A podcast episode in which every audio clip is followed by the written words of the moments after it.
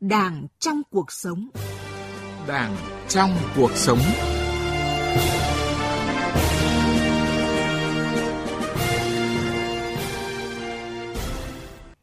Biên tập viên Nguyễn Hằng xin kính chào quý vị và các bạn. Thưa quý vị và các bạn, Nghị quyết Đại hội đại biểu toàn quốc lần thứ 13 của Đảng đã nhấn mạnh trong mọi công việc của Đảng và nhà nước phải luôn quán triệt sâu sắc quan điểm dân là gốc, thật sự tin tưởng, tôn trọng và phát huy quyền làm chủ của nhân dân, kiên trì thực hiện phương châm dân biết, dân bàn, dân làm, dân kiểm tra, dân giám sát, dân thụ hưởng. Bởi nhân dân là trung tâm, là chủ thể của công cuộc đổi mới. Mọi chủ trương chính sách phải thực sự xuất phát từ cuộc sống, nguyện vọng, quyền và lợi ích chính đáng của nhân dân, lấy hạnh phúc, ấm no của nhân dân làm mục tiêu phấn đấu. Đây là một điểm mới, là thông điệp ngắn gọn của Đảng ta tại Đại hội 13 của Đảng. Cùng với các giá trị cốt lõi là dân biết, dân bàn, dân làm, dân kiểm tra được nghị quyết đại hội 13 tiếp tục khẳng định thì chủ trương thực hiện dân chủ ở cơ sở được bổ sung thêm những giá trị mới hết sức quan trọng đó là dân giám sát và dân thụ hưởng. Vậy làm sao để dân chủ ở cơ sở phải thực chất, làm sao để phát huy được sức mạnh của toàn dân?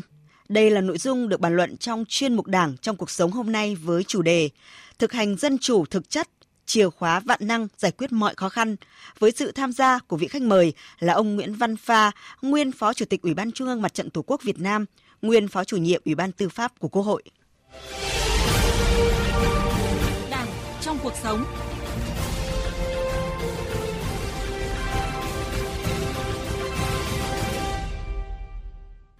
À, trước xin được à, cảm ơn ông Nguyễn Văn Pha đã tham gia chương trình cùng chúng tôi hôm nay. Vâng, xin à, kính chào quý vị thính giả. À, thưa quý vị và các bạn, à, thưa ông Nguyễn Văn Phạ, à, dân chủ cơ sở là một trong những quan điểm xuyên suốt trong tư tưởng Hồ Chí Minh, đó là tư tưởng dân chủ xoay quanh điều cốt lõi dân là gốc và vì dân là gốc nên dân phải là chủ và dân phải được làm chủ. À, trên tinh thần này thì ông đánh giá như thế nào về thực hành dân chủ cơ sở của chúng ta trong thời gian qua thưa ông? Có thể nói rằng là những cái văn bản của Đảng cũng như của nhà nước mang lại những cái cơ chế thực sự hữu hiệu để mà phát huy cũng như đẩy mạnh dân chủ cơ sở và cũng là cái cơ sở để mà xử lý những cái cán bộ cơ sở mà mất dân chủ. Tôi có thể gọi là chìa khóa. Và đặc biệt là cái sự tham gia nỗ lực của người dân cũng như sự tự giác thực hiện của chính quyền cơ sở ấy, mà cái tình trạng mất dân chủ, vi phạm quyền làm chủ của người dân ở nhiều nơi là giảm hẳn. Rồi là rất nhiều điểm nóng có nguyên nhân từ cái việc mất dân chủ đã được xử lý, đem lại ổn định cuộc sống của người dân. Cái niềm tin của người dân đối với cấp ủy chính quyền cơ sở được nâng lên. Tôi ấn tượng nhất là khi tôi đi là các công trình xây dựng trên địa bàn thì về cơ bản đã có sự tham gia của người dân từ khâu lập quy hoạch đến khâu uh, xây dựng thiết kế đến khâu tổ chức thực hiện. Nếu mà nói chưa được thì có thể nói rằng là nhiều nơi thực hiện dân chủ hình thức cũng uh, thực hiện công khai các cái ờ, khoản đóng góp, các cái uh, nghĩa vụ rồi các vấn đề nọ quy quy hoạch đó nhưng mà công khai ở những nơi mà không dễ gì người dân đến để để mà đọc biết cả. Thế rồi là cũng tổ chức tiếp dân, cũng tổ chức hòm thư góp ý. Thế nhưng mà cũng từ thời gian đầu thôi. Rồi sau đó rồi cũng gọi là hết sức hình thức để cho rồi cũng người dân của ta cũng, nhiều nơi người ta cũng chán người ta cũng chẳng muốn tìm đến nữa. Như ông vừa phân tích thì chúng ta có thể thấy là thực hành dân chủ đó là khi dân đã được biết, được hiểu, được bàn bạc, thảo luận thực sự bàn tất cả mọi việc và mọi người đều được tham gia. À, sau khi dân được hiểu, được bàn bạc và được xây dựng kế hoạch của địa phương mình, cơ sở mình, họ sẽ dùng chính sức lao động của họ vào những việc làm, hành vi, nhiệm vụ cụ thể một cách tự giác. À, thế nhưng mà đáng tiếc ở một số nơi vẫn để xảy ra tình trạng mất dân chủ dẫn đến hệ lụy khôn lường. À, điển hình như vụ việc ở huyện Quỳnh Phụ, tỉnh Thái Bình xảy ra từ những năm 1996-1997 và đến nay vẫn còn nguyên giá trị của bài học thực hành dân chủ ở cơ sở không thực chất. À, và ngay sau đây mời quý vị và các bạn nghe phóng sự của phóng viên Thu Huyền không khí của những Quỳnh Hoa nó nó bao trùm nên nặng nề lắm. Ra đường thì cũng hoảng sợ đêm tối thì im lặng như tờ xáo trộn. Chỉ cần một câu nói vu vơ là đoàn công tác trên phải bắt đấy thì người dân gậy gọc các thứ ảo hết ra mặt đường. Đó là ký ức của ông Vũ Hoàng Sĩ ở thôn Bồ Trang Ba, xã Quỳnh Hoa, huyện Quỳnh Phụ về những ngày tháng khó quên của năm 1997. Khi ấy, khiếu kiện đông người kéo dài diễn ra ở hầu hết các xã trong huyện quần chúng bộc lộ tâm lý thiếu tin tưởng vào sự lãnh đạo của cấp ủy đảng và chính quyền cơ sở. Cá biệt, tại một xã, lợi dụng người dân khiếu kiện, những kẻ quá khích đã kéo đến vây giáp, đốt phá trụ sở, thậm chí hành hung cả cán bộ công an. Ở một số nơi, sự lãnh đạo của cấp ủy chính quyền xã bị tê liệt. Và thời điểm đó, Quỳnh Phụ được đánh giá là điểm nóng nhất về tình trạng mất ổn định ở nông thôn. Ông Vũ Hoàng Tuấn, trưởng thôn Bồ Trang một lúc ấy, cảm nhận về bất ổn tại địa phương. Tức là dân người ta bức xúc cái là một là không có cái ờ, sự bàn bạc của dân, với cái hai là thu các khoản đóng góp nó quá nhiều, thu nó chưa đúng. Xong là khi đó rồi thì họ có ý kiến nhưng mà các cơ quan không giải quyết được thì người ta bức xúc là người ta khiếu kiện. Ban đầu là những lá đơn khiếu kiện không được trả lời thỏa đáng. Thế nhưng, lời giải thì hoặc là sự im lặng kéo dài, hoặc mũ ni che tai. Khi mâu thuẫn lên đỉnh điểm, đã dẫn tới những cuộc tụ tập đông người có xu hướng bạo lực từ cả chính quyền địa phương lẫn người dân. Cái nòng dân thì ni tán, không tin tưởng vào cái gì nó chơi vơi lắm. Cái đội ngũ cán bộ do nhận thức không hiểu nó còn nghi ngờ người ta. Ờ, coi như cái việc này không phải của mình. Cho nên từ đấy nó cứ gây thành cái bức xúc. Nó mới xảy ra cái sự vụ năm 97. Là đội ngũ cán bộ kế cận sau này, khi nhìn về những ngày tháng ấy, ông Vũ Nhậm Thắng, Phó Bí thư xã Quỳnh Hoa, nhận thức rõ nguyên nhân của những bức bối, mất niềm tin ngày ấy. Cơ bản nhất là giữa ý đảng và lòng dân thì nó chưa đến một cái mốc mà chúng ta tiếp cận.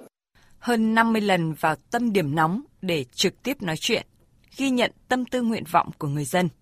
Ông Phạm Thế Duyệt, nguyên Thường trực Bộ Chính trị, Chủ tịch Ủy ban Trung ương Mặt trận Tổ quốc Việt Nam cho rằng nguyên nhân gốc rễ của vấn đề là không gần dân, không hiểu dân. Những chỗ khó khăn cần phải xuất hiện, nhất định phải xuất hiện. Có xuất hiện thì mới hiểu được dân. Với địch cũng còn có lúc còn phải xuất hiện để mà chỉ đạo. Đánh địch, chứ đây là dân. Người ta có sai cũng là dân của mình. phải cần người ta thì mới biết người ta sai cái gì. Mà người ta nghĩ sai cái gì mới uốn nắn được. Nhưng người ta lại nói đúng cái gì thì mình phải nghe, phải tiếp thu. À, dạ vâng ạ, thưa ông Nguyễn Văn Phạ, à, câu chuyện của Thái Bình giống như một nốt trầm trong việc thực hành dân chủ cơ sở không thực chất, thậm chí là mất dân chủ bởi các cấp chính quyền cơ sở đã không lấy người dân là chủ và làm chủ. À, ông có bình luận như thế nào về bài học này ạ thưa ông? Tôi có được uh, nghiên cứu các cái tài liệu về thời điểm đó, ấy.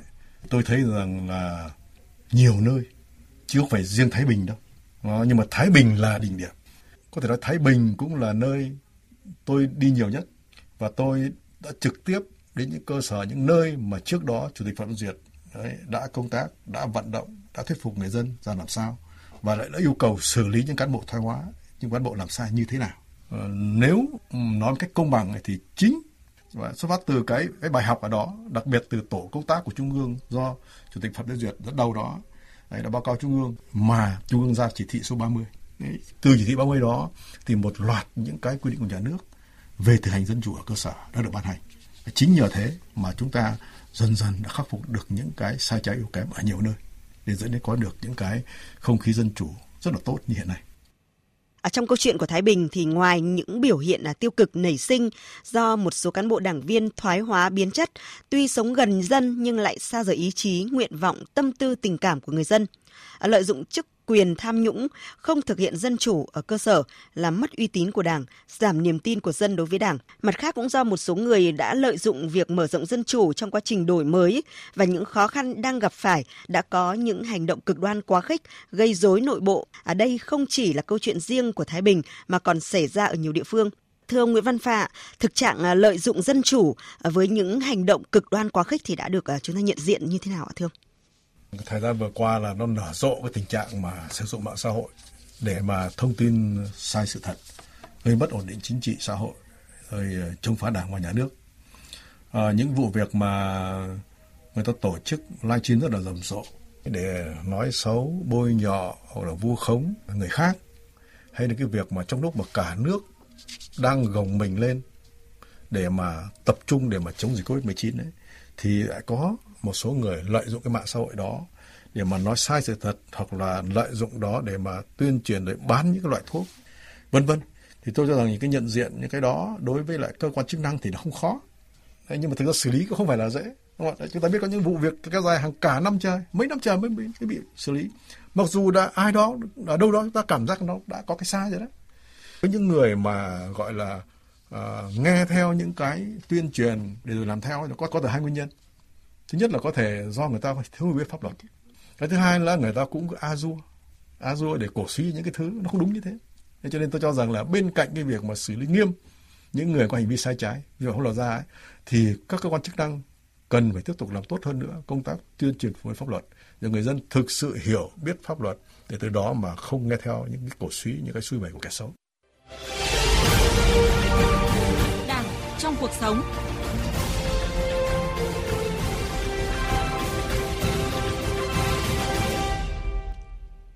Chuyên mục Đảng trong cuộc sống hôm nay với chủ đề Thực hành dân chủ thực chất, chìa khóa vạn năng giải quyết mọi khó khăn với sự tham gia của vị khách mời là ông Nguyễn Văn Pha, nguyên Phó Chủ tịch Ủy ban Trung ương Mặt trận Tổ quốc Việt Nam, nguyên Phó Chủ nhiệm Ủy ban Tư pháp của Quốc hội. Thưa quý vị và các bạn, thực hành dân chủ ở cơ sở là nhiệm vụ quan trọng của các cấp ủy đảng, chính quyền ở cơ sở, phải nằm lòng bài học, đem tài dân, sức dân, của dân làm lợi cho dân nhằm thu hút, tập hợp, động viên nhân dân tích cực tham gia, thực hiện mọi kế hoạch của địa phương. Để minh chứng cho điều này, ngay sau đây mời quý vị và các bạn và vị khách mời của chương trình cùng phóng viên Thu Huyền trở lại nơi mà cách đây 25 năm là điểm nóng về mất dân chủ ở cơ sở để cảm nhận không khí rất khác trong những ngày hiện tại. Cho An Tràng, đấy nó ngày càng thêm văn minh rồi đẹp.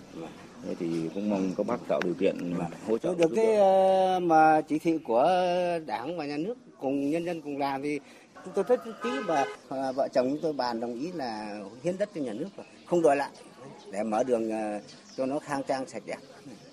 Ông đã đồng ý thì tôi cũng phải đồng ý theo ông. Chỉ chưa đầy một tuần triển khai tuyến đường liên xã dài 7 km đi qua 334 hộ dân đã nhận được sự đồng thuận tuyệt đối của người dân xã An Tràng, huyện Quỳnh Phụ, tỉnh Thái Bình. Có những hộ dân mất hàng trăm mét vuông đất trị giá cả gần tỷ đồng, nhưng vẫn sẵn sàng góp sức vì công việc chung. Làm xong thì thấy nó đẹp, nó khang trang thế này, điện đường trường trạm, tất cả nó phát triển An Thái mình bây giờ. Có khi là đẹp nhất cái tỉnh Thái Bình mình, tự hào phải nói một câu là như thế. Đúng không? Hiến đất 3 mét hay 10 mét hay thậm chí cắt ngang ngôi nhà vừa xây mới. Nhưng 100% hộ dân ở xã An Tràng vẫn đồng thuận với cấp ủy chính quyền địa phương. Theo bí thư xã An Tràng, Nguyễn Trí Thân thì phải khẳng định rằng phát huy cái dân chủ trong nhân dân đấy là một yếu tố đặc biệt quan trọng bởi vì người dân là đã đồng thuận rồi thì việc gì chúng ta triển khai chúng ta tổ chức thực hiện cũng sẽ làm được Bí thư huyện ủy Quỳnh Phụ Đinh Trọng Xá cho rằng để dân liệu thì mọi chủ trương trên địa bàn đều phải để dân biết, dân bàn, dân làm, dân kiểm tra, dân giám sát và dân thụ hưởng. Không có cái gì bằng công khai minh bạch. Khi làm bất cứ một cái công việc gì, khi ra chủ trương, khi ra đường lối, khi ra nghị quyết thì trước hết mình phải tuyên truyền và thông báo đến tận người dân, thông báo tận tận cơ sở và phải tôn trọng dân, phải gần dân. Có những cái gì mà dân chưa hiểu phải phân tích cho dân hiểu thấu đáo. Nếu như điểm nóng năm 1997 ở Thái Bình cho thấy rõ mối quan hệ giữa lãnh đạo với nhân dân khi ấy còn khoảng cách khá xa, thì nay bài học gần dân, hiểu dân luôn được nằm lòng. Và có lẽ đây sẽ là bài học không bao giờ cũ trong câu chuyện thực hành dân chủ ở cơ sở. Mục tiêu cuối cùng của chúng ta là nâng cao cái đời sống vật chất tinh thần của nhân dân. Dạ vâng ạ, thưa ông Nguyễn Văn Phạ, sau khi nghe phóng sự vừa rồi thì ông có cảm nhận như thế nào về câu chuyện là thực hành dân chủ của chính quyền huyện Quỳnh Phụ, tỉnh Thái Bình ạ, thưa ông? Tôi cũng hết sức chú ý lắng nghe cái phóng sự vừa rồi. Những cái ờ, địa phương cụ thể, những con người cụ thể, những việc làm cụ thể mà chúng ta vừa nghe ấy, nó là minh chứng sinh động cho cái giá trị của dân chủ. Xưa giờ chúng ta vẫn nói là tất đất tất vàng. Với người nông dân thì đất đai vô cùng quý báu bởi nơi đó chính là cuộc sống người ta gắn liền với đất. Thế nhưng mà chúng ta đã biết đấy, có nhiều nơi như Nam Định, Thái Bình, Thừa Thiên Huế, một số nơi khác ở miền Nam nữa. Người dân sẵn sàng đấy bỏ ra có gia đình bỏ ra hàng mấy trăm mét vuông đất để mà làm sao mở rộng các đường làng ngõ xóm. Đất đai quý như vàng như thế mà người sau người, người ta tự nguyện như thế, không hề dễ thế nào. Đây là một quá trình rất lâu dài, rất gian khổ. Và cái đặc biệt có thể cái nguyên nhân chính ấy, đó chỗ là người dân cảm thấy người ta là chủ. Người ta được chính quyền, cấp ủy chính quyền tôn trọng. Các cái cơ chế mà để đánh giá để mà ghi công bởi người ta cảm giác là cái người ta bỏ ra có ích trong những cho xã hội và cho gia đình người ta nữa thì đã được ghi nhận. Thì cái đó là tôi cho là cái giá trị của quy dân chủ là như thế. Cái thứ nữa rằng là để có được kết quả đó thì rõ ràng đầu tiên phải là phía cấp ủy chính quyền địa phương. Thưa ông là à, phát huy quyền làm chủ của nhân dân, xây dựng và hoàn thiện nhà nước pháp quyền xã hội, chủ nghĩa của dân do dân và vì dân với phương châm dân biết dân bàn, dân làm, dân kiểm tra, dân giám sát và dân thụ hưởng. À, như chính cái tinh thần của văn kiện Đại hội à, Đảng toàn quốc lần thứ 13 mới đây thì Ủy ban Thường vụ Quốc hội đã cho ý kiến lần đầu vào dự án luật thực hiện dân chủ ở cơ sở. À, Quốc hội kỳ này thì quyết tâm phải có văn bản luật để à, thực hiện dân chủ ở cơ sở một cách thực chất và hiệu quả. À, theo ông thì à, à làm thế nào để mà khắc phục được cái tình trạng à, dân chủ hình thức ạ, thưa ông? Những cái kết quả mà chúng ta nói ở trên đó nó cũng xuất phát từ cái việc chúng ta có những cơ chế rất là tích cực từ chỉ thị của Đảng, pháp luật của nhà nước. Thế nhưng người nói rằng là cái hệ thống các văn bản pháp luật về dân chủ, đặc biệt dân chủ cơ sở đó là hết sức tản mát. À, thậm chí còn nhiều cái quy định đã lỗi thời. Cho nên cái việc mà chính phủ đề xuất và được Quốc hội chấp nhận cái việc là xây dựng luật thực hiện dân chủ ở cơ sở ấy là một cái việc làm tôi cho rằng hơi muộn. Thế nhưng dẫu sao thì tôi rằng là vẫn kịp thời. Và tôi cho rằng là để mà khắc phục được cái bệnh dân chủ hình thức như chúng ta hay nói đó thì chính những cái nơi mà không thành công đấy là dân chủ hình thức thì theo tôi phải từ hai phía. Nhất là từ xây dựng thể chế. Về xây dựng thể chế thì bên cạnh đa số những quy định là để có cơ chế cụ thể thực hiện cho nó phát huy tốt. Nhưng còn một số cơ chế ví dụ làm sao để dân được biết làm sao để dân được bàn làm sao để dân được giám sát đó thì còn nhiều nơi là hình thức. Đấy, thậm chí là làm cũng cũng được mà không làm thì cũng không sao. Cũng không ai kiểm điểm ai cả. Nhưng lần này quốc hội là phải làm sao cụ thể hóa được các cơ chế. Cái cơ chế đó phải khả thi. Cái thứ hai nữa là có những cái quy định mà nếu nó chỉ là khẩu hiệu thôi đấy, nó chỉ là nêu để cho nó nó đẹp thôi ấy, thì tôi nên loại bỏ. Nếu như không có cơ chế cụ thể để thực hiện cơ chế về thể chế là như thế. Còn về thực hiện ấy, thì nó có từ hai cái phía. Một khi luật đã ban hành rồi thì phía chính quyền đó là phải thực sự coi cái thực hành dân chủ ở cơ sở không chỉ là nhiệm vụ của mình mà còn là quyền lợi của mình. Bởi vì thực hành dân chủ tốt ấy, thì người dân sẽ tin tưởng vào chính quyền đấy từ đó cái sự lãnh đạo chỉ đạo sẽ tốt hơn.